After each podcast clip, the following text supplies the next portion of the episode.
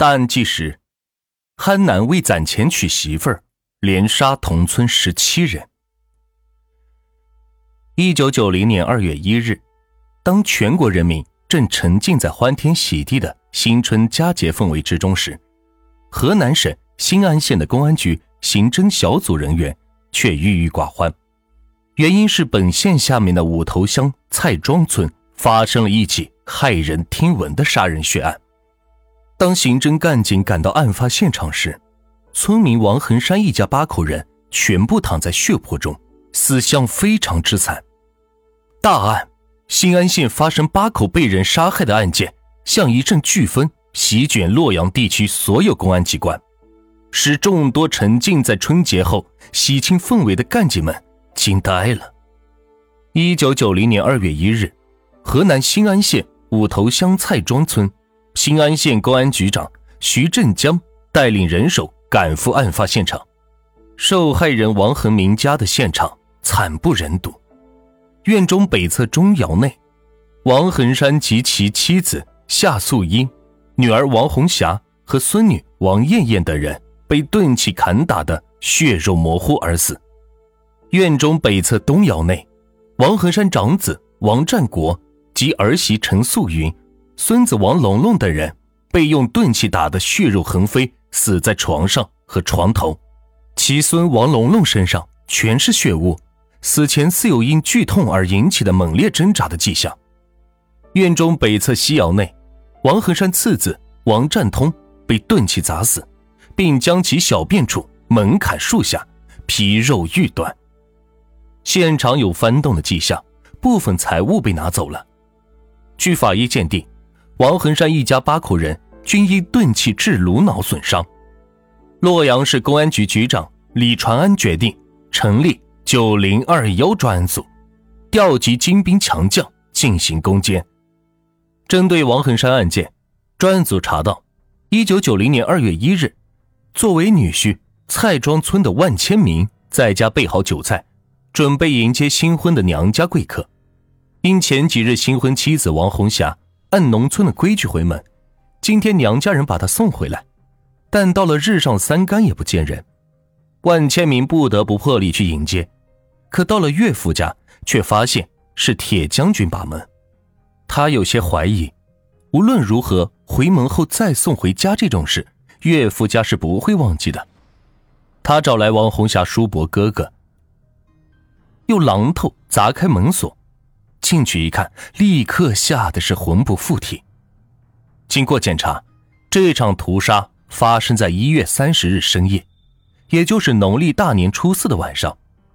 胡马沟在深冬季节大雪封山，道路难行，外人极难在深更半夜来到此处。那凶手就很可能在胡马沟内的几个小村庄内。可现场分析后，却发现这是个四不像案件。不像奸情杀人，因为没有女性被性侵；也不像仇杀，家里人没啥仇家；不像财杀，他家里没啥钱，虽然有翻动的迹象，但很可能是一种伪装；更不像是封建迷信杀人。有人说王家墙上出过一条龙，还来了算卦的先生。村民说有可能是有人来王家抢那条龙。专案组认为这荒唐可笑，但想想之前的一些迷信杀人案，这种可能性也不能完全排除。最后，指挥部决定，凡是胡马沟内及周边五公里内的十五岁以上、五十岁以下的人，一律在排查范围之内。经过筛查，头一个嫌疑人就是王恒山的女婿万千明，原因是万千明这个人疑心重。因为王红霞曾经进城打工，万千明怀疑她也像城里人那样谈恋爱的时候和男人搂搂抱抱，就经常试探她。结果两人一来二去产生了矛盾，弄得是鸡飞狗跳。后来虽然好些了，但仍然是闹口角。万千明当天去找王红霞，直接破门而入。专案组怀疑他是故意破坏现场，就对他展开了调查，但查来查去。发现他并没有作案时间。第二个嫌疑人就是万千明的哥哥万千红。这人在之前的系列杀人案中早已经被列为重点嫌疑人，而这一次又是万千明的哥哥。他因为在弟弟婚礼中过于的吝啬，曾经被王恒山一顿臭骂，两人之间是产生了矛盾。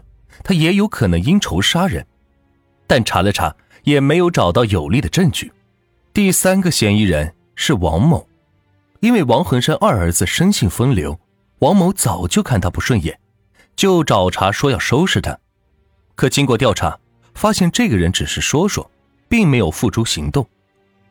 第四个嫌疑人是阴阳先生，王恒山家的墙壁上出现了龙一般的纹理。有个阴阳先生来了后，又是说要困龙升天，又是要让王恒山拿出钱来破财消灾，在这儿是一连逗留了好几天，看起来是贪图王恒山的钱财，但后来发现王恒山也不算是富户，就走了。专案组调查他，发现也没有作案时间。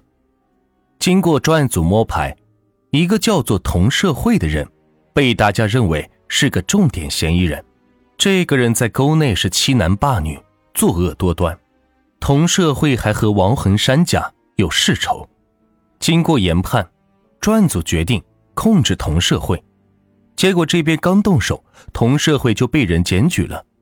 检举人叫做葛子里，他刚从监狱里释放出来不多久。跟公安局说，一月二十三日，县医院待业青年郭清根跑到胡马沟找同社会。听说同社会被控制了，连忙回到县城找葛子里帮忙，说在五头乡杀人了，尸体藏在山洞里，要他帮忙弄到水库里，事后给他五百元钱。葛子里刚出来，可不想再进去，就举报这两个人。公安局顺藤摸瓜，两人就被一网打尽。经过审讯，发现财政局的张卫卫就是他绑架杀害的。两人设计将张卫卫骗进山洞，然后将他捆绑，逼着他写信给他父亲。写完信后，他二人将张薇薇掐死。等到专案组到山洞找到张薇薇时，他已经被老鼠啃得不成样子了。郭清根还同专案组交代，一月三十日，同社会曾叫他去胡马沟帮忙，但他没有去，之后的事情就不知道了。